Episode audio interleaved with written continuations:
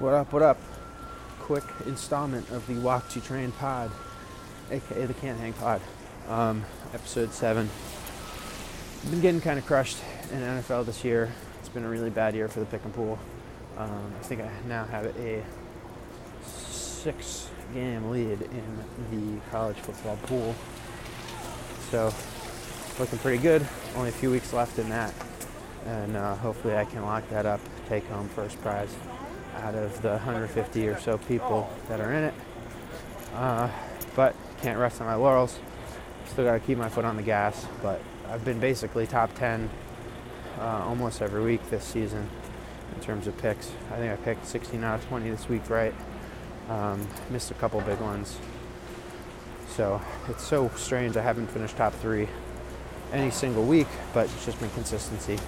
Anyway, quick commentary on tonight's game. I just don't understand why Chargers are plus six at home. Like, it's a divisional game.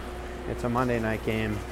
It's Philip Rivers, who, you know, talk all the trash you want. I know he throws picks late in games, but you know he's still a Hall of Fame quarterback, and uh, you know they've got good receivers, and Kansas City has crap defense. So uh, I expect the, Chargers to run all over this team, do a lot of screen passes and things like that, and uh, I think they'll win the game outright. And um, they just have a better defense, and I don't think the difference in offense is that much.